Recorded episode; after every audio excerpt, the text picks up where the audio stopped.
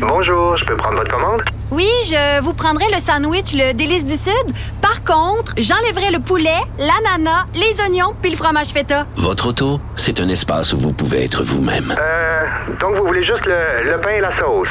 Oui, monsieur. Elle mérite d'être bien protégée. Et vous méritez d'être bien accompagné. Trouvez la protection la mieux adaptée à votre auto avec Desjardins Assurance et obtenez une soumission en quelques clics sur desjardins.com.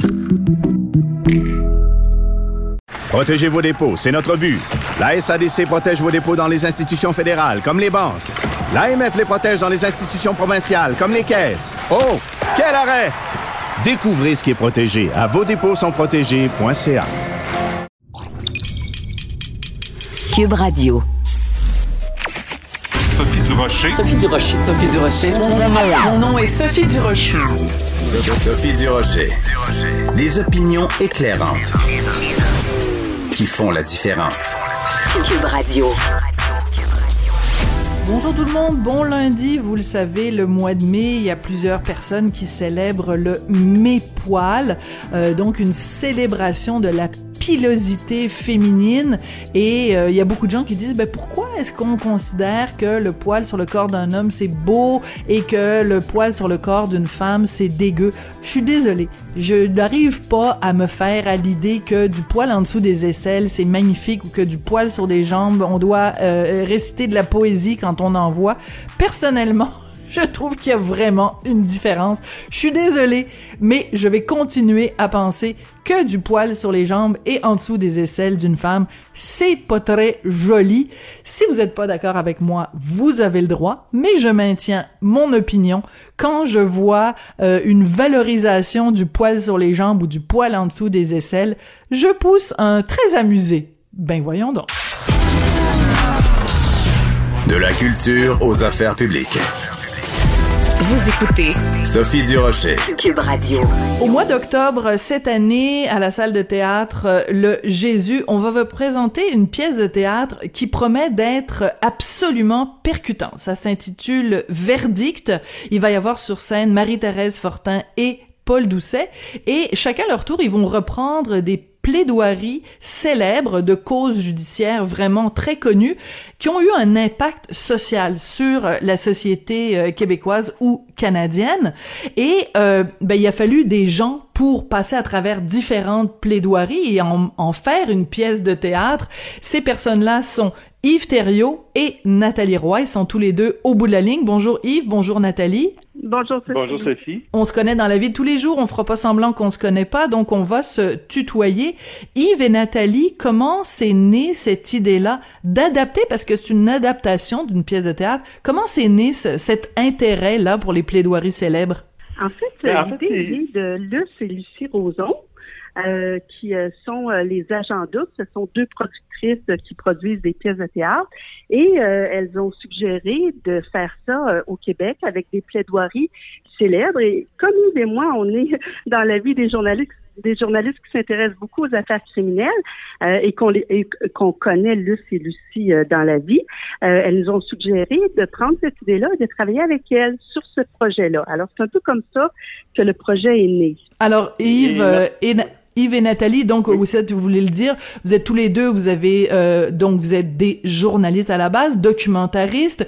Yves aussi, tu as écrit des livres sur le système pénitentiaire, euh, donc euh, tous dehors. Euh, donc vous, vous avez une connaissance vraiment non seulement du euh, du, du processus d'un procès, mais de tout ce qui est criminalité. Donc ça vous donne un avantage certain quand même. Oui, ben à l'époque où, où on a commencé à travailler sur le projet, euh, moi, je, euh, je produisais une série qui s'intitule Les coulisses du palais, Oui. euh, qui, était, qui était diffusée à l'époque à Canal D et où on, on montrait un peu le fonctionnement de l'appareil judiciaire de l'intérieur et on avait obtenu des, autorisations exceptionnelles de mettre les caméras dans les salles de cours, de de- de- d'avoir accès aux aires réservées euh, pour faire des entrevues avec les juges et d'autres officiers de justice. Donc, c'est vrai que au cours des dernières années, je me suis beaucoup intéressé euh, à tout ce qui touche euh, le système judiciaire. Et aussi, euh, Na- Nathalie et moi, on, on a euh, créé ou Nathalie a réalisé des séries policières aussi. Donc, on baigne là-dedans depuis, des années. Et donc, c'est comme ça que les productrices nous ont approchés. Et, notre travail, nous, consistait à identifier ces plaidoiries et c'est d'en retrouver les textes parce que c'est Sophie une plaidoirie ça peut durer euh, dépendant des avocats deux heures trois heures même dans certains cas deux jours trois jours. Euh, nous notre travail consistait à à ramener ces, textes, ces, ces textes-là, des, des, plaidoiries, à des textes plus courts de 10, 12, 14 minutes, en conservant l'essence des textes et, et, l'essence des arguments aussi. Et, Nathalie pourra préciser euh, un peu le, genre de, de plaidoirie qu'on a qu'on a essayé de, de trouver là, pour, euh, pour meubler ce spectacle-là. Vas-y, Nathalie. Oui, ben en fait, ce que je trouvais intéressant aussi de cette idée-là, c'est qu'à travers ces plaidoiries-là, on visite l'histoire du Québec. Hum. Euh, on prend des plaidoiries qui ont un sens, qui ont eu un impact sur la société, comme tu l'as dit. Euh, donc, par exemple, l'affaire Henry Morgan Taylor. On sait que ce médecin, euh, dans les années 70, euh, a été poursuivi à la cour pour faire des avortements. Et nous, on a pris la plaidoirie de l'avocat qui défendait Morgan Taylor. Donc, à travers sa plaidoirie, donc à travers une petite histoire, parce que la plaidoirie est articulée autour d'une femme qui a reçu les services du docteur Morgan Taylor. Donc, à travers cette histoire-là, on connaît l'histoire de l'avortement, comment c'est arrivé au Québec, le droit des femmes à l'avortement. Et dans la Puis surtout actuellement, ben oui. Exactement. Et bon, on a fait ce choix-là il y a quelques années, mais parce que ça fait quelques années quand même qu'on travaille là-dessus. Ça a été très long hein, de trouver les plaidoiries. Euh, Sophie, notre système judiciaire au niveau des archives, c'est un ah bordel assez. Ah oui, il y a des choses. C'est pas informatisé. non, non, exactement. Alors ça, par exemple, c'est une plaidoirie qu'on a réussi heureusement à trouver. On a eu la collaboration de plusieurs avocats aussi qui parfois, eux, avaient gardé leur texte ou même leurs ah. enregistrements Euh, donc on a écouté ça et oui, on, fait un résumé. Donc on prend euh, je pense Morgan Taylor, c'était trois heures environ. On le ramène à une quinzaine de minutes parce que dans le spectacle, il y a cinq causes et six plaidoiries. À, la fin, les productrices insistaient pour que le dernier procès, on, trouve, on essaie de trouver un procès où on, les deux plaidoiries, autant pour la ben voilà. que pour la, la couronne, soient percutantes. Et, c'est ce qu'on a fait. On a trouvé un procès criminel. Je veux pas trop euh, identifier le procès en question parce que je veux pas vendre la mèche. Mais en fait, c'est qu'on va entendre les deux plaidoiries. Et là, on va inviter les gens dans, le public à voter pour, euh, ou à rendre leur verdict, en fait. C'est comme s'ils étaient membres d'un jury pour, euh, pour voir que, à, la, lumière des plaidoiries qu'ils auront entendues, quel verdict ils auraient rendu et ça, je trouve c'est génial. Ça va, intéressant, ça va être très participatif, oui. Oui, et ça c'est génial. Alors ce qui est formidable aussi, c'est que donc euh, deux comédiens qu'on adore, Marie-Thérèse Fortin et Paul Doucet, vont donc dire ces textes-là, incarner ces textes-là, et c'est là qu'on va voir à quel point justement quand un avocat est en train de faire sa plaidoirie, il y a un côté un côté très théâtral. Euh, des fois, on, on, ridiculise ça ou on dit bon, c'est des effets de toge et tout ça, mais il reste que quand un avocat est devant un juge ou qu'il est devant un, euh, un, jury, ben il faut qu'il mette tout son pouvoir de, de, conviction, pas juste avec les mots qu'il utilise, mais avec la façon dont il les dit. Et ça, ça va être drôlement intéressant de voir le travail de Marie-Thérèse Fortin et Paul Doucet. Oui, et on s'est ah. beaucoup amusé. Nous, on avait, moi, j'avais jamais écrit de pièces de théâtre, mais je me suis quand même amusée à mettre ce qu'on appelle des didascalies. Euh, donc, euh, des, des indications pour le metteur en scène, pour le directeur artistique. Après ça, ça leur appartiendra. Je me suis inspirée un peu, oui, d'avocats qu'on voit, euh, et c'est pas seulement dans les films. Hein. Yves a assisté à plusieurs plaidoiries, moi à quelques-unes. Puis en effet, tout d'abord, il doit raconter une histoire. Il doit aller vers l'émotion parce que c'est pas seulement mm. par les faits. Et on a, on a, avant de choisir des plaidoiries, on en a lu beaucoup parce que parfois, justement, c'était que des points de droit. Alors ça, c'était pas intéressant. Ouais. Et ce qui parle beaucoup, c'est les images. C'est quand l'avocat est capable d'imager euh, une idée, par exemple, ou de faire en sorte que, là, ça va être le, télé, le, le spectateur, mais ou, ou ça peut être les jurés, comprennent par une comparaison, par une métaphore, euh, parce qu'il n'y a pas, quand il y a une plaidoirie, il n'y a pas de photo, euh, il n'y a rien de ça. Là, c'est que l'oral. Alors, euh, ça, ça va permettre. En tout cas, j'ai bien hâte de voir comment ils vont euh, faire la mise en scène parce qu'il y a plein, plein, plein de possibilités finalement. Mais est-ce que tu dis, tu dis des, choses extrêmement importantes, Nathalie? Tu parles de, évidemment de l'émotion et tout ça. Et en même temps, la force d'une plaidoirie, c'est sa force d'argumentaire. C'est que des fois, quand on écoute des grands avocats, on se dit, oh mon Dieu, il a réussi à synthétiser, parce que c'est à la fin, évidemment, du, du, du, procès, le moment de la plaidoirie, de résumer peut-être des fois des, des jours et des jours d'interrogatoire, de preuves, de résumer ça en une phrase avec un argument parce que c'est convaincre c'est pas juste avec des émotions c'est des arguments donc il y a certains euh, dans dans le tri que vous avez fait il fallait trouver des avocats qui utilisaient des bons arguments. Euh, Yves. Oui. Oui. Oui puis il y a des, des plaidoiries qu'on aurait aimé incorporer au spectacle mais qui étaient difficiles à résumer parce que ouais. euh, évidemment les, les, dans leur dans leur plaidoirie tu l'as bien dit Sophie les les avocats doivent reprendre le, le, les faits donc le récit de, de ce qui s'est passé, de ce qui s'est dit dans les témoignages qui ont été entendus pendant le procès. Et donc, euh, ça prend un certain temps. Et si, on, si le, spectateur n'a pas assisté au procès, on peut lui faire un, un genre de résumé des faits avant que le comédien commence sa plaidoirie. Mais dans certains cas, c'était c'était trop long, c'était trop compliqué. On n'aurait pas compris un peu pourquoi l'avocat le, invoquait ces arguments-là. Fait qu'il y a des malheureusement des, des procès qu'on a dû mettre de côté. Euh, il y en a d'autres qu'on qu souhaitait faire parce que on souhaitait, par exemple, avoir euh, une cause où un avocat défendait les défendables, par exemple, parce que ça fait partie Hmm. du travail des avocats. Bien sûr, Et les criminalistes, oui. beaucoup oui, tout à fait. Et on a cherché beaucoup la plaidoirie de Maître Guy Bertrand dans le procès de Léon Muguzera. Tu te rappelles ce, ce oui. cet animateur de radio rwandais là, qui avait incité les gens au génocide, puis qui, qui, qui s'est réfugié au Québec. Puis il y a eu des années de, de, de procédures parce qu'il voulait pas être extradé. Et, et, et malheureusement, euh, un peu à cause de l'état de, de, nos archives, mais aussi à cause de la pandémie qui faisait en sorte qu'on n'avait pas accès ah, à certaines archives. On n'a jamais pu retrouver le texte de cette de cette plaidoirie. Mais on en a d'autres qui sont super intéressantes, comme ah, oui, exemple, oui, je suis pas inquiète. Euh, oui. la plaidoirie de, de maître euh, Anne-France Goldwater dans le, dans le, au début des années 2000, il y avait eu un procès pour le, le droit des au mariage des conjoints de même sexe. Alors c'est une cause qui a fait époque.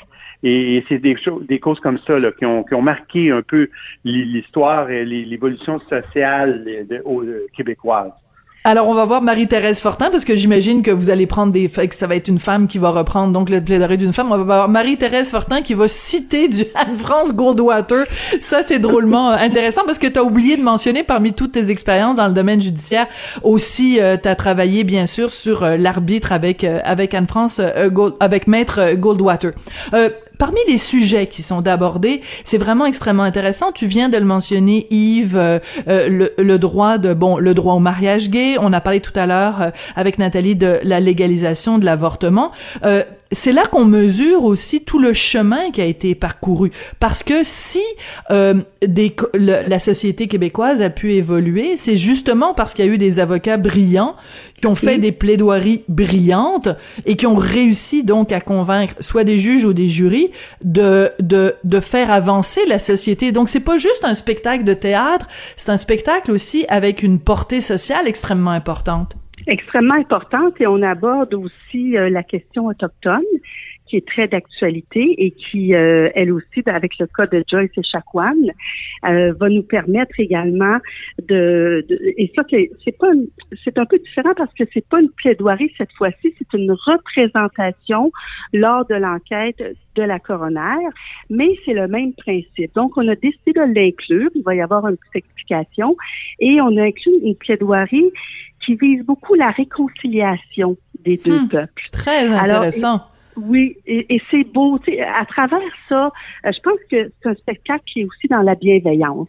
On veut euh, que les gens sortent de là un peu grandis aussi, qu'ils se disent, OK, oui, parce que parfois on juge très sévèrement notre société, mais voici ce qu'on a fait et voici ce qu'on peut faire encore. Alors, tu dis, mhm. oui, tu dis, on juge très sévèrement euh, la société. Je pensais que tu t'en allais dire, on juge très sévèrement le système de justice. Hein. On entend beaucoup parler au cours des dernières années. Euh, bon, je pense évidemment au documentaire euh, La parfaite victime, euh, mais je pense aussi de façon générale un certain cynisme par rapport au système de justice. cette impression, bon, par exemple dans les cas des sentences bonbons, euh, ou euh, l'accès même à la justice, euh, c'est très critiqué. Est-ce que vous pensez tous les deux que après avoir vu ce spectacle-là, que les gens vont peut-être développer un certain respect pour les avocats de, de la de, la poursuite de la défense ou pour le système de justice en général, Yves? Ben, je pense, j'espère que oui. en même temps, il faut comprendre que notre système de justice est, est, bâti sur un système en fait qui qui oppose beaucoup, qui est deux versions euh, dans, dans, quand il y a des procès. Et, les avocats donc euh, épousent euh, un, parti ou l'autre. Et, donc font valoir leurs arguments. Donc c'est évidemment très très partisan l'approche de la plaidoirie, mais c'est pour ça qu'on on aimait beaucoup l'idée à la fin d'opposer la défense et la couronne dans un même procès parce que les, les, avocats ont un travail à faire. Mais je pense que ça va permettre de, de mieux comprendre le travail des, des avocats. C'est vrai. Euh, est-ce que, est-ce que les, les, les, verdicts sont, sont, sont parfois surprenants? Oui. Euh, c'est certain qu'aujourd'hui aussi, on permet moins les effets de toge dans, dans une cour de justice. Les, les, juges sont moins tolérants pour ces, ces, ces, ces grandes envolées oratoires. Euh, on va se devoir se quitter, on va devoir se quitter là-dessus, Yves et Nathalie. On aurait pu en parler pendant des heures. Vous connaissez, euh, je pense, une passion qu'on a en commun, autant pour le théâtre que pour euh, la chose juridique. Alors bon, alors les, c'est évidemment dans très longtemps, mais c'était important d'en parler maintenant pour que les gens puissent connaître tout ça. Donc ça va être présenté en octobre au Jésus dans le quartier des spectacles de Montréal avec Marie-Thérèse Fortin et Paul Doucet. Ça s'intitule Verdict et c'est vous deux, Yves Thériault et Nathalie Roy qui étiez en charge de l'adaptation de cette pièce de théâtre. Merci beaucoup et euh, ben, on a déjà hâte au mois d'octobre. Merci beaucoup, Sophie. Merci, à bientôt. Et c'est un rendez-vous, c'est un rendez-vous à la première. Parfait, merci.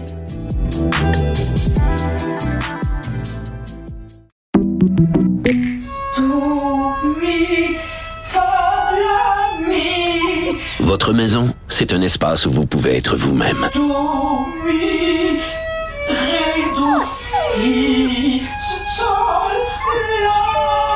Elle mérite d'être bien protégée et vous méritez d'être bien accompagnée. Trouvez la protection la mieux adaptée à votre maison avec Desjardins Assurance et obtenez une soumission en quelques clics sur desjardins.com. Protégez vos dépôts, c'est notre but. La SADC protège vos dépôts dans les institutions fédérales, comme les banques.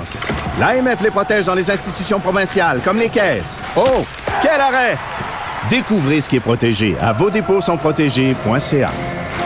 Mes récompenses Sonic, c'est le programme qui désire exaucer tous tes souhaits. C'est simple. Plus tu utilises ta carte du programme Mes récompenses Sonic durant les mois de mars et d'avril, meilleures sont tes chances de remporter 5000 dollars pour réaliser tes plus grandes folies. Visite l'une de nos stations Sonic et comble tes envies.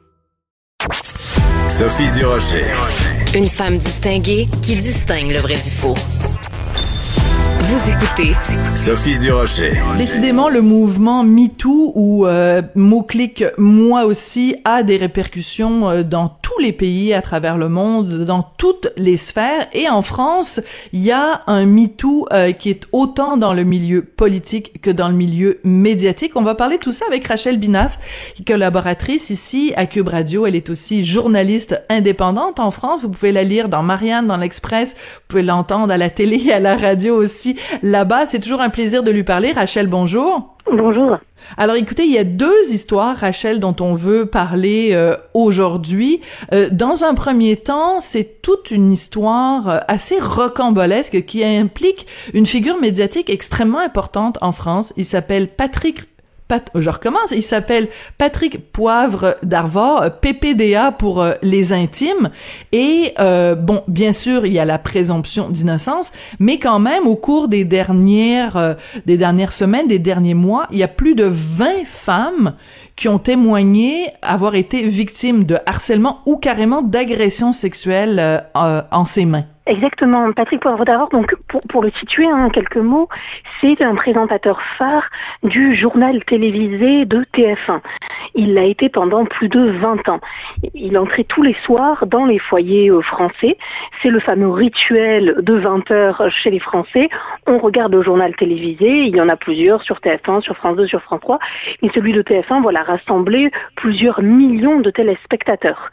Donc c'est une figure majeure du monde des médias mais pas seulement, hein, c'est une figure euh, sociale. Et euh, alors, s'il a arrêté il y a quelques années maintenant de, présenter le, journal télévisé, depuis 2021, on voit une multiplication des témoignages dans ce qu'on pourrait appeler un, un MeToo des médias, des témoignages d'accusation, euh, parfois de dépôt de plainte, pour des faits euh, d'agression sexuelle, voire même de viol. Donc il y a 27 femmes qui ont témoigné à ce jour, avec des âges et des profils extrêmement différents, dont 17 qui ont porté plainte, 8 pour viol, et sachant que deux, à l'époque des, faits euh, qu'elle raconte, deux étaient mineurs. Hum.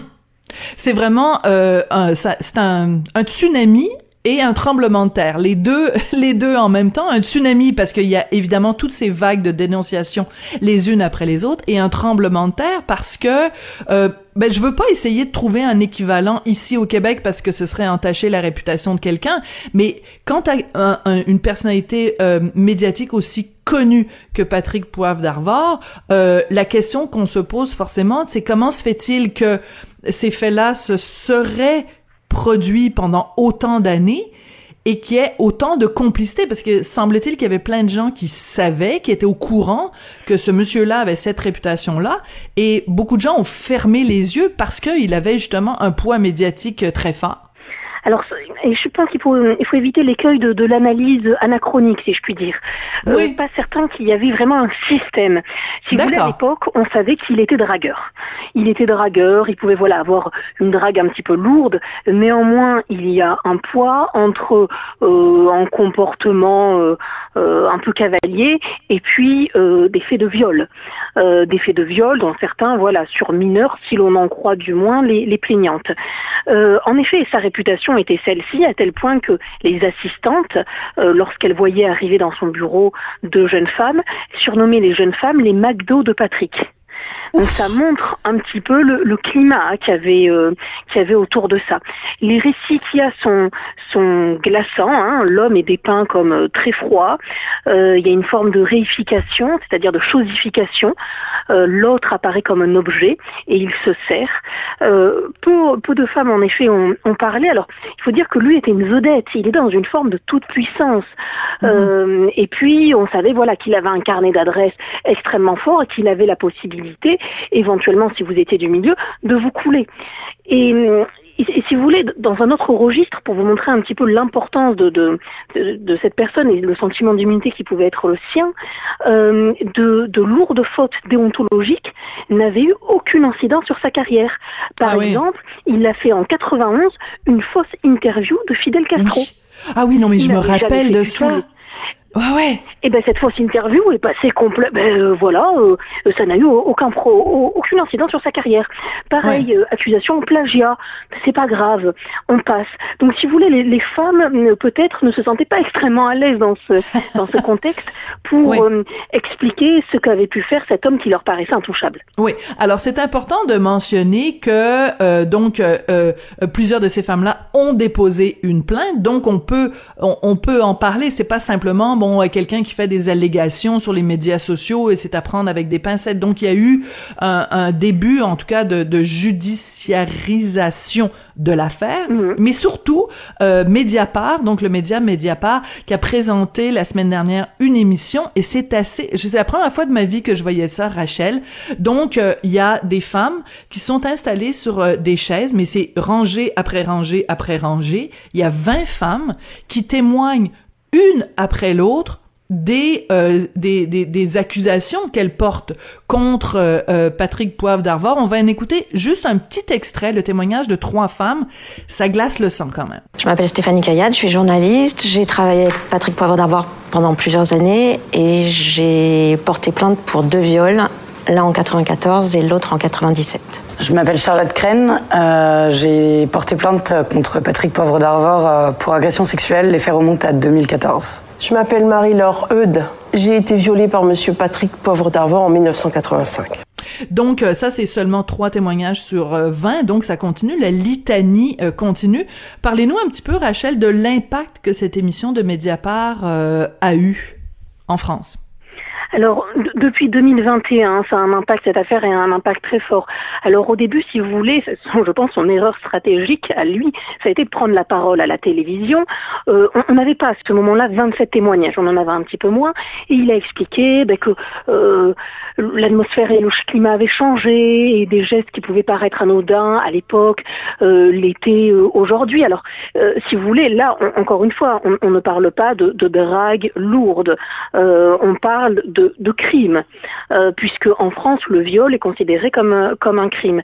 Et à partir du moment où il s'est exprimé et où il a expliqué que la seule chose qu'il avait pu faire euh, de déplacer était, je cite, des bisous dans le cou, ce qui est déjà un petit peu gênant, hein, même à l'époque, que un, responsable puisse se faire des bisous dans le cou, par exemple d'une stagiaire, ça, ça, peut poser, ça peut poser question.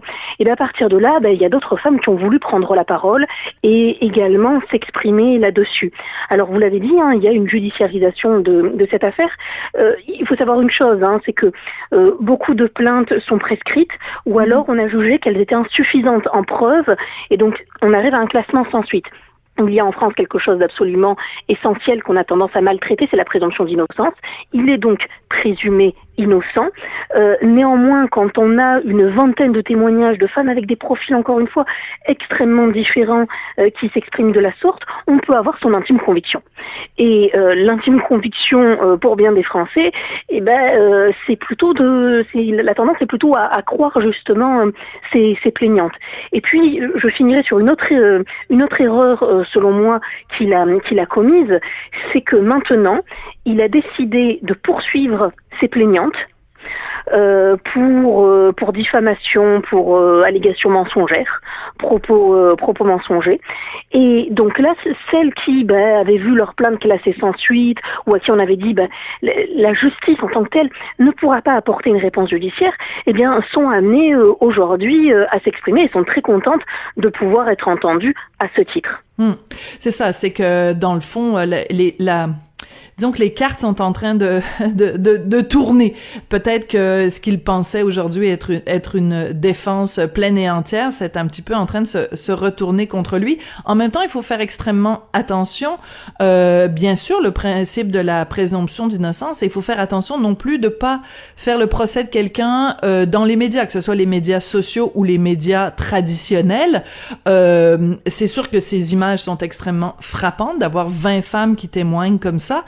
Il reste que tant que les faits n'ont pas été euh, prouvés devant une cour de justice, euh, on ne peut pas euh, condamner condamner quelqu'un. Après, l'opinion publique peut le condamner, mais ça c'est un autre débat. Écoutez, je veux absolument Rachel qu'on prenne le temps de parler de cette deuxième histoire que j'ai évoquée au tout début de de la chronique. Parlez-nous de Monsieur Taha Bouaf et pourquoi c'est aussi un MeToo politique. Et on a eu, on a eu de MeToo, hein, de MeToo qui vont, qui vont en effet continuer certainement cette semaine. Donc là, le fameux, après le fameux MeToo euh, médiatique, ce MeToo politique qui prend beaucoup de place euh, dans, dans les débats et qui même remplace la campagne euh, euh législative. c'est Tabouaf est un jeune homme de 25 ans qui devait être investi, c'est-à-dire entrer en campagne aux législatives pour un poste éventuellement de député s'il était mmh. élu. Il, Il devait être candidat. Voilà courant de la Exactement, de la France insoumise, le parti de Jean-Luc Mélenchon. Euh, et il est au milieu d'une véritable tempête. Euh, C'est-à-dire qu'au sein même de son parti, la France insoumise, ben, des accusations d'agression sexuelle, voire de viol, ont été formulées à son endroit. Euh, tout ça donc en, en, pleine campagne pour les législatives. On a vu qu'il y avait un grand malaise du côté de, de, du parti de Mélenchon, de ses soutiens.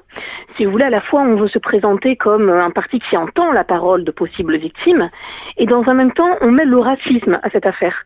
Euh, on explique d'ailleurs que ben, si euh, au départ a dû se retirer puisqu'il a finalement euh, refusé de, de, de, se présenter, il a fait marche arrière, eh bien c'était parce qu'il hum, y avait des accusations de, de racisme à son endroit. N'oublions pas que euh, c'est un homme qui a été en première instance condamné pour injure raciale euh, à l'égard d'une syndicaliste policière d'origine arabe. C'est aussi quelqu'un qui fait des blagues assez douteuses sur les juifs et euh, qui a aussi des propos extrêmement injurieux à l'égard de Charlie Hebdo, pour vous dresser un petit peu le, le portrait. Un et, personnage sympathique oui, oui, tout à fait. Ouais. Donc oui, oui, ça c'est intéressant. Euh, c'est intéressant parce que bon, Taha Bouaf, il est lui-même arabe. Donc euh, à propos de cette euh, cette jeune femme, il avait dit arabe de service, c'est ça, quelque chose comme ça? Alors je ne sais plus si c'était euh, cette euh, oui il y a eu pute blanche, arabe de service. Je vous avoue que j'ai tendance avec lui à, à, mélanger un peu toutes les insultes.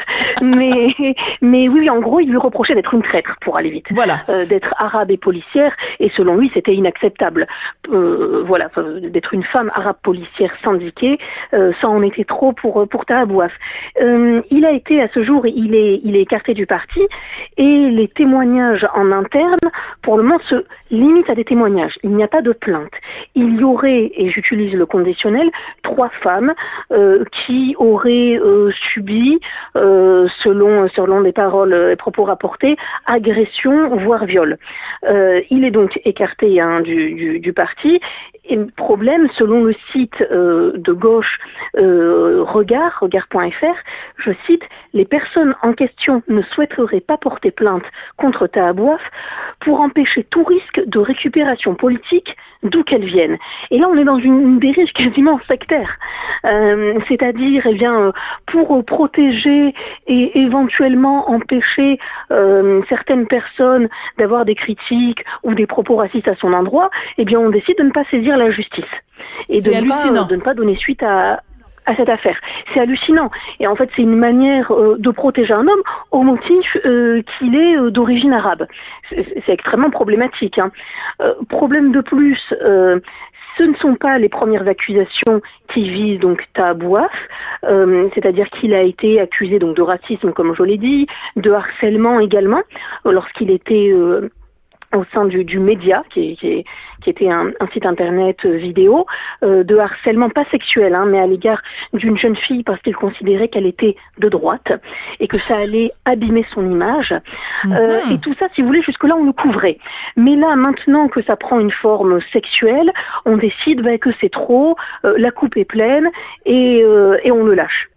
C'est assez euh, fascinant de voir euh, à quel point, bon, si on regarde les États-Unis, tout est une question de race, tout est une question de relation entre les Noirs et les Blancs. Et quand on regarde maintenant euh, la, la politique ou euh, les médias français, tout est une question aussi euh, d'origine et la question de justement de l'origine arabe de quelqu'un va euh, moduler euh, le, le, la réponse qu'on donne à, à, une problématique. C'est absolument fascinant à observer. Donc des gens qui auraient protégé cet homme sur lequel pose euh, pèse par contre des, des, des allégations de, de, de harcèlement sexuel ou de viol parce qu'on a peur que ce soit récupéré, on est rendu là. C'est absolument hallucinant. Rachel, toujours intéressant de vous parler. Euh, vous continuez euh, de suivre pour nous l'actualité française, nous la décortiquer, de nous l'analyser. Je rappelle que vous êtes journaliste indépendante en France et une fière collaboratrice ici à Cube Radio. Merci beaucoup, puis on se reparle lundi prochain. Avec Rachel. plaisir.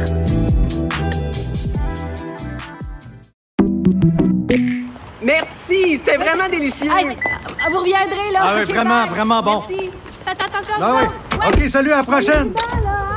Votre auto, c'est un espace où vous pouvez être vous-même. Hey, c'était pas mangeable comme repas. Ouf.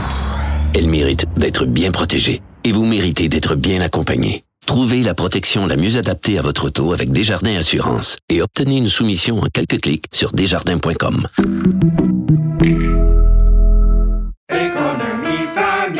Ici Ricardo. Et Émilie, marchand d'IGA. On a envie de vous inspirer à bien manger. À moins de 5 la portion. Suffit de repérer les produits valeurs sûres et de les cuisiner avec une de nos recettes. Les valeurs sûres, c'est bien pensé, hein? Bien sûr! Détails sur IGA.net. Avertissement. Cette émission peut provoquer des débats et des prises de position pas comme les autres. Vous écoutez Sophie Durocher.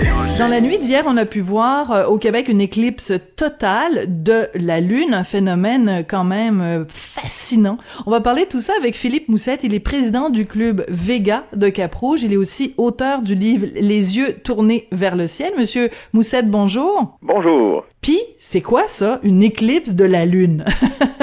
Ben, une éclipse à lune, c'est tout simplement euh, la lune, euh, ça, ça, se produit en phase de pleine lune, euh, c'est tout simplement la lune qui passe derrière la Terre et qui va se faire cacher complètement par la Terre. La seule lumière qui va passer, c'est la lumière qui va être filtrée dans l'atmosphère. Donc, c'est pour ça que la lune devient rouge. Et euh, hier, euh, je sais parce que moi, malheureusement, je ne l'ai pas vu. À Québec, euh, c'était totalement, mais totalement nuageux, même il pleuvait. mais j'ai vu des photos et c'était une éclipse plutôt sombre hier. donc, pas beaucoup de particules dans l'atmosphère qui bloquaient là, effectivement là, la lumière. Donc, évidemment, c'était une éclipse plutôt sombre. Oui. Qu'est-ce qui fait qu'il y a des éclipses clips pardon qui sont euh, plus clairs ou plus sombres euh, que d'autres. Euh, comment c'est c'est c'est quoi l'explication scientifique de ce phénomène là ben comme je vous ai expliqué c'est les particules dans l'atmosphère. Dans le fond quand évidemment on traverse beaucoup plus de particules ben en fait ce que ça ce que ce que ça fait c'est que ça rougit plus. comme exemple, quand on vous regarde un coucher de soleil, le soleil à l'horizon, euh, est beaucoup plus rouge que le soleil qui est euh, au zénith, euh, au point le plus haut du ciel. Donc, c'est sûr qu'avec la transparence de l'atmosphère, ben c'est ça qui fait en sorte que notre lumière va être filtrée, plus ou moins. Euh, et euh, c'est ça qui va donner la teinte euh, plus rougeâtre là, de, de l'éclipse. Bon, alors elle n'a pas été particulièrement spectaculaire, donc celle d'hier. Vous nous disiez que vous, vous étiez déçu parce que de Québec où vous étiez, il y avait beaucoup de brume et de nuages et que donc elle n'était pas très... Oui, même, même, il pleuvait. Ouais, c'est ça. Fait que... Il n'y avait aucun, mais aucun espoir. Euh, moi, je, euh, comme on dit, euh, je me suis gardé réveillé jusqu'au maximum de l'éclipse, vers 11 heures, vers minuit et 11. cependant, après ça, j'ai dit bon, ben là, faut, faut, croire que on ne la verra pas. Fait que parce que à ce moment-là, ben, il pleuvait encore. Donc, mais je sais que à Montréal, ils ont vu en partie l'éclipse. en Outaouais aussi, à Sherbrooke aussi. Donc, euh, ils ont été un peu plus chanceux. Ils ont eu quelques éclaircies. Euh, cependant, ici, euh, toute l'est de la province, là, on oublie ça, là, c'était totalement nuageux. La dernière éclipse que j'ai pu photographier dans un temps là, dégagé, c'est celle du 27 septembre 2015. Donc, vraiment, là, au Québec, on n'est pas chanceux sur les phénomènes astronomiques. Qu'est-ce qui fait que vous, vous êtes passionné pour les, les phénomènes astronomiques? Parce que, bon, je l'ai mentionné, vous êtes président du club, du club Vega de Cap-Rouge. Vous avez écrit ce livre, Les yeux tournés vers le ciel. Ça vient d'où cette, euh, cette fascination? Ben, ça vient de moi. Je, je suis photographe aussi. J'aime beaucoup faire de la photo euh, et euh, j'aime beaucoup aussi voir l'infiniment petit et l'infiniment grand. Donc, évidemment, là, c'est depuis que je suis jeune là, quand la comète Halley a passé, c'est là qu'il y a eu comme un petit déclic. Et après ça, ben, euh, au moment de, du passage de Yakutake et de Elba en 96 97, ben là, euh, euh, c'est là où j'ai décidé de vraiment m'impliquer au maximum dans l'astronomie et de fonder deux clubs, un au Cégep de Sainte-Foy puis un à Cap-Rouge. Et est-ce qu'il y a beaucoup de jeunes? Est-ce que les, les, les jeunes Québécois s'intéressent à l'astronomie ou c'est plus des ben, plus des têtes blanches dans votre club? C'est bien que vous alliez dans le sujet puisque au Club Vega, on a une section jeunesse. On est le Ah, seul ouais. club d'astronomie à avoir une section jeunesse au Québec et j'aimerais bien que effectivement euh, les Montréalais aussi puissent euh, en avoir une aussi. Fait qu'on travaille euh, là-dessus parce que je suis membre aussi du euh, CA de la fédération et euh, effectivement là euh, c'est quelque chose que j'aimerais bien voir euh, un jour aussi euh, euh, à Montréal là euh, au niveau là, des, des jeunes puisqu'il y a beaucoup beaucoup beaucoup beaucoup de jeunes passionnés. Je donne des conférences dans les écoles et Ah, c'est oui. vraiment là, un, un sujet qui les passionne. C'est quoi la question qui revient le plus souvent quand vous êtes dans les écoles? Euh, il y a plusieurs questions. Euh, quand je parle des trous noirs, ben évidemment, c'est toujours euh, une question qui revient. Euh, quand je parle des, euh, euh, des, des, des, des planètes, quand je parle aussi de euh, euh, de, de l'univers, ben là, évidemment, euh, il y a plusieurs euh, jeunes qui se, qui se posent la question est-ce qu'on est seul, comme on dit? Donc ça, c'est des questions qui reviennent euh, régulièrement. Alors maintenant, on n'est même plus dans l'univers, on est dans le métavers et dans les multivers. Là, on est vraiment Ouais, rendu, Effectivement. on est vraiment rendu euh, ailleurs. Euh, Oui, et Monsieur, puis avec euh, James Webb aussi, là, on va pouvoir Oui. euh, vraiment aller chercher euh, loin là, dans, dans, euh, au niveau là, de de la création de l'univers aussi. euh, des- euh, donc, euh, Explique- expliquez-nous c'est quoi James Webb? les découvertes. expliquez-nous, c'est euh, c'est c'est la c'est la technologie, c'est ça, James Webb, c'est Oui, euh, le. oui, James Webb a été installé dans euh, sur un point où euh, il est stable et où il n'y a pas d'interférence au niveau de la Terre. Donc, évidemment, on peut aller avec euh, des, euh, euh, des, des ondes là, euh, totalement impossibles euh, à faire là, euh, de la Terre. Donc, évidemment, et avec la puissance qu'il y a aussi, parce que sur la Terre, on a des gros télescopes, on a des plus gros télescopes que James Webb. Cependant, on a l'atmosphère qui fait en sorte que, bon, différentes longueurs d'onde, là, c'est difficile. Donc, euh, là, en plus, ben là, euh, il y a eu aussi la, la, la, la- la photographie d'un trou noir dans notre euh, Ben oui. galaxie. Donc, c'est vraiment des découvertes intéressantes et euh, je, vous, le- je vous le prédis, ça va s'accélérer euh, beaucoup, beaucoup, beaucoup dans les prochaines années avec James Webb. Passionnant. Philippe Moussette, président du Club Vega de Cap-Rouge. Vous êtes l'auteur aussi du livre Les yeux tournés vers le ciel. Et c'est pas mal ce qu'on a fait hier, euh, ben, dans la nuit d'hier à, à- à aujourd'hui. Merci beaucoup de nous avoir raconté tout ça aujourd'hui. Merci. Bonne journée. La chambre de Léo a été rénovée par un entrepreneur recommandé par Renault Assistance. Il a tout pris en main pour laisser les parents s'extasier devant leur petit Léo. Renault Assistance, on se dédie à l'espace le plus important de votre vie. Un message d'Espace pour Brio, une initiative de Desjardins. Gardez le nez dans vos affaires avec Simon Philibert. Pour savoir et comprendre l'actualité économique qui touche votre portefeuille, à vos affaires, en balado sur l'application Cube et le site cube.ca, section radio. IGA est fier de présenter À vos affaires. Découvrez les offres de la circulaire à IGA.net chaque semaine. IGA, vive la bouffe et les bonnes affaires. De la culture aux affaires publiques. Vous écoutez Sophie Durocher. Cube Radio. Au cours des dernières semaines, on a beaucoup parlé d'éducation, euh, entre autres à cause de cette sortie, ou à cause ou grâce à cette sortie fameuse de Grégory Charles. Mais toujours est-il qu'on parle beaucoup euh, d'éducation et de la valorisation du métier d'enseignant.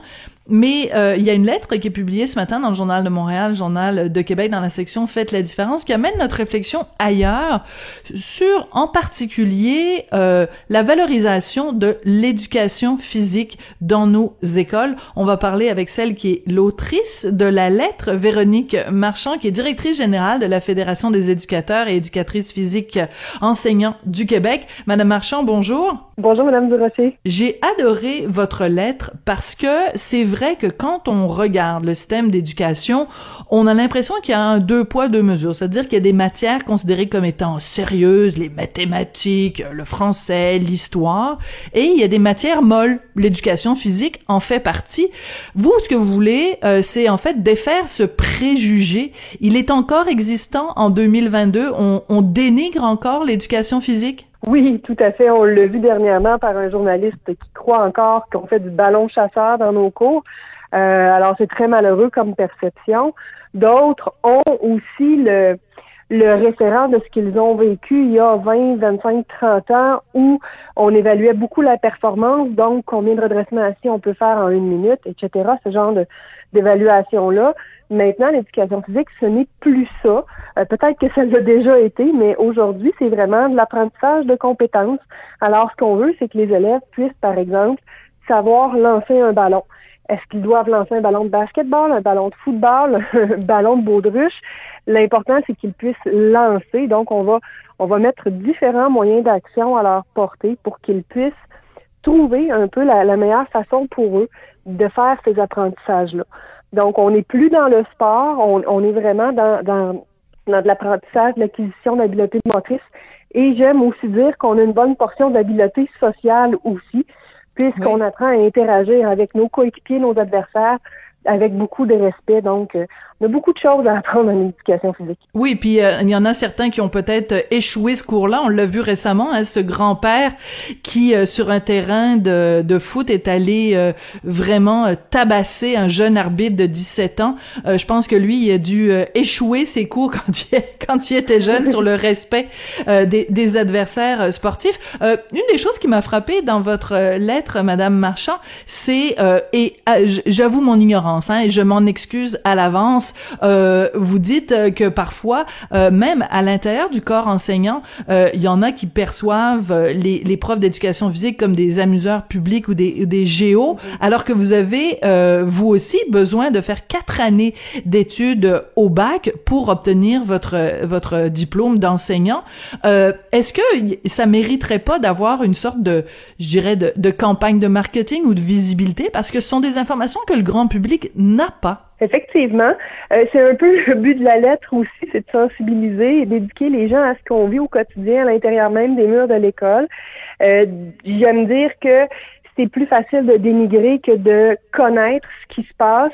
Euh, c'est sûr que quand on regarde au primaire des jeunes dans un cours d'éducation physique, on a l'impression qu'ils s'amusent, euh, qu'ils ne font que bouger, euh, qu'ils ont beaucoup de plaisir, puis que c'est un peu désorganisé. Donc, l'impression que ça peut laisser, c'est Wow, ben c'est n'importe quoi. Finalement, tu as un bac en ballon, toi. Mais au travers ça, il y a beaucoup d'apprentissage qui se fait et euh, les jeunes ne bougent pas en éducation physique. C'est un mot qu'on déteste à la fédération. D'ailleurs, le mot bouger qui ne veut rien dire, qui n'a aucune portée. Alors nous, les jeunes sont actifs ils s'engagent dans une prise en charge d'être actifs au quotidien et on met à leur disposition plein d'outils. Maintenant, la perception des gens, ben, c'est un peu de nous voir comme des organisateurs aussi parce que, notamment au mois de mai, c'est le mois de l'éducation physique, de la santé et du plein air. Les enseignants sont extrêmement dévoués à faire plein d'activités à l'extérieur, des olympiades, des courses couleurs, plein de choses c'est extrêmement exigeant pour les enseignants d'éducation physique qui en font beaucoup sur leur temps personnel en plus. Euh, et, l'autre but de la lettre, c'était aussi de les féliciter puis de leur dire lâchez pas, continuer, vous changez les élèves, vous êtes importants mm. pour eux, puis vous faites une différence au quotidien. Ces activités-là, euh, même si elles sont exigeantes pour vous, ben continuez parce qu'elles font du bien aux élèves. Donc, euh, souvent, les, les, gens vont plus percevoir que oui, on est des, des gentils organisateurs, donc des géos euh, scolaires, mais non, on, va beaucoup plus loin que ça, c'est de trouver des façons de mettre en application tout ce que les élèves ont appris au cours de l'année dans nos cours. Oui, puis il y a une autre chose aussi qui est extrêmement importante, c'est que ben, c'est la, la fameuse devise latine, je, me trompe tout le temps là, mais enfin dans un, un esprit sain, dans un corps sain, euh, incorporer oui, sanum, quelque chose comme ça là, mais c'est que euh, c'est pas vrai que l'éducation physique c'est moins important que le cours de français ou que le cours de mathématiques parce que euh, surtout à une époque où on vit tellement de sédentarité avant quand moi j'étais jeune ben on, on, bougeait dans les cours d'éducation physique mais on bougeait aussi en dehors de l'école aujourd'hui là un jeune au Québec c'est tout à fait possible que le seul moment de la semaine où il euh, est fait du sport c'est pendant les cours d'éducation physique parce que le reste du temps, il est sur des écrans. En fait, c'est documenté. On l'a documenté en 2013 de mémoire où on voyait qu'environ 20% des élèves étaient actifs uniquement dans leur cours d'éducation. Ah ouais. Alors, ah c'est une véritable catastrophe. Là, c'est un sur cinq. On pense qu'aujourd'hui, c'est, c'est, pire. Euh, il y a eu des études de fait aussi euh, euh, à Montréal, en pleine pandémie, où les jeunes disaient que, ben oui, si j'ai pas de cours d'éduc, ben je, je suis pas actif. Alors, on, a tout un défi avec nous, effectivement, pour contrer ces forces de sédentarité-là qui sont de plus en plus puissantes. Là. et l'éducation physique, ben, contrairement à d'autres matières, c'est une matière que plus on lui alloue de temps, plus les jeunes ont l'opportunité de, pratiquer, plus ils vont devenir bons. Alors, ce qui n'est pas nécessairement le cas, par exemple, en mathématiques, où on a des études qui démontrent, en fait, c'est François Trudeau de Trois-Rivières que je salue, a fait une étude dans les années 90 où il a coupé la moitié du temps en mathématiques pour l'ajouter en éducation physique. Et les résultats sont vraiment extraordinaires. Alors, 50% des élèves ont amélioré leurs résultats de maths, et 50% des autres ont pas eu aucun effet. Alors, il faut se poser la question, est-ce que faire plus de maths est vraiment bon pour les élèves versus faire plus d'éducation physique? oui, parce qu'à un moment donné, on sature. À un moment donné, on sature, c'est-à-dire qu'on peut pas passer quatre heures de suite à étudier des maths. À un moment donné, on sature, alors que si on, on passe plus de temps à faire du, euh, du, du sport, de l'éducation physique, euh, on, on, développe une motricité, on développe aussi un sens d'équipe, etc. Je comprends tout à fait le, le parallèle. En même temps, est-ce qu'il n'y a pas aussi un travail à faire auprès des, des parents? Vous le soulevez un petit peu dans, dans votre lettre, c'est-à-dire qu'il y a des parents euh, qui disent bon ben de toute façon, je vais te faire un billet, puis euh, t'auras pas besoin d'aller à ton cours d'éducation physique, tu vas pouvoir te concentrer sur d'autres activités. Quand on doit faire le choix, mettons de, de manquer euh, l'école pour aller à un rendez-vous chez le dentiste, il y a beaucoup de parents qui vont dire ben vas-y pendant tes heures d'éducation physique, c'est c'est encore considéré comme une matière euh, insignifiante là. Euh, oui, notamment parce que on, ne la rend pas obligatoire pour l'obtention du diplôme et on, sait actuellement que au ministère de l'Éducation, ben L'indicateur numéro un, c'est l'obtention du diplôme. Donc, le taux de diplomation. Euh, est-ce qu'on fait échouer tant d'élèves que ça en éducation physique? Je crois pas. En fait, c'est environ entre 5 et 8% d'élèves qui peuvent échouer leur cours. Mais de toute façon, c'est pas bien grave. Ils n'en ont pas besoin pour leur diplôme. Alors, il y a tout ça aussi. Est-ce qu'ils hmm. échouent parce qu'ils refusent de se prendre en charge? Euh, je pose la question. Et, je vais faire un peu de pouce pour mes collègues qui sont en éthique et culture religieuse, qui sont dans le même bateau que nous au secondaire, parce que les élèves ont le choix de réussir un ou l'autre cours pour obtenir leur diplôme. Quel message que ça envoie sur la portée de ce qu'on enseigne? Quel message ça envoie sur l'importance de de se prendre en charge au niveau de la santé. Je pose aussi la question à, nos décideurs politiques. Alors, euh, il y, a des choses à changer de ce côté-là aussi. Oui. En même temps, euh, partez-moi pas sur les cours d'éthique et de culture religieuse parce que je vais toujours considérer que c'est pas mal plus important d'être capable de jouer au, euh, au basketball que de que de se faire laver le cerveau avec des cours d'éthique et de culture religieuse. Mais c'est un autre débat et je partirai pas en éditorial tout de suite. Je vais garder ça pour le jour où on va célébrer au Champagne la fin du cours d'éthique et de culture religieuse qui va être remplacé par un cours de citoyenneté québécoise. Écoutez, ça a été passionnant de vous parler. Je pense que vous êtes une excellente ambassadrice pour la cause, en espérant qu'elle soit entendue et qu'on euh, recommence à prendre l'éducation physique au sérieux. Véronique Marchand, vous êtes directrice générale de la Fédération des éducateurs et éducatrices physiques enseignants du Québec et j'invite tout le monde à lire votre lettre dans le journal ce matin qui s'intitule Être enseignant une profession valorisable Point d'interrogation. Merci beaucoup, Madame Marchand. Merci beaucoup à vous. Je vous souhaite une très, très belle journée. Oui, c'est comme ça que l'émission prend fin. Merci beaucoup euh, à vous d'avoir euh, été là, fidèle au poste, toujours à Cube Radio. Merci à Jean-François Paquet à la mise en nom de la réalisation, Florence Lamoureux aussi, encore, toujours. Hein, c'est toujours les mêmes noms que vous entendez. Euh, évidemment, on aime ça garder notre équipe auprès de nous. Donc, Florence Lamoureux à la recherche. Merci beaucoup et on se retrouve demain. Cube Radio.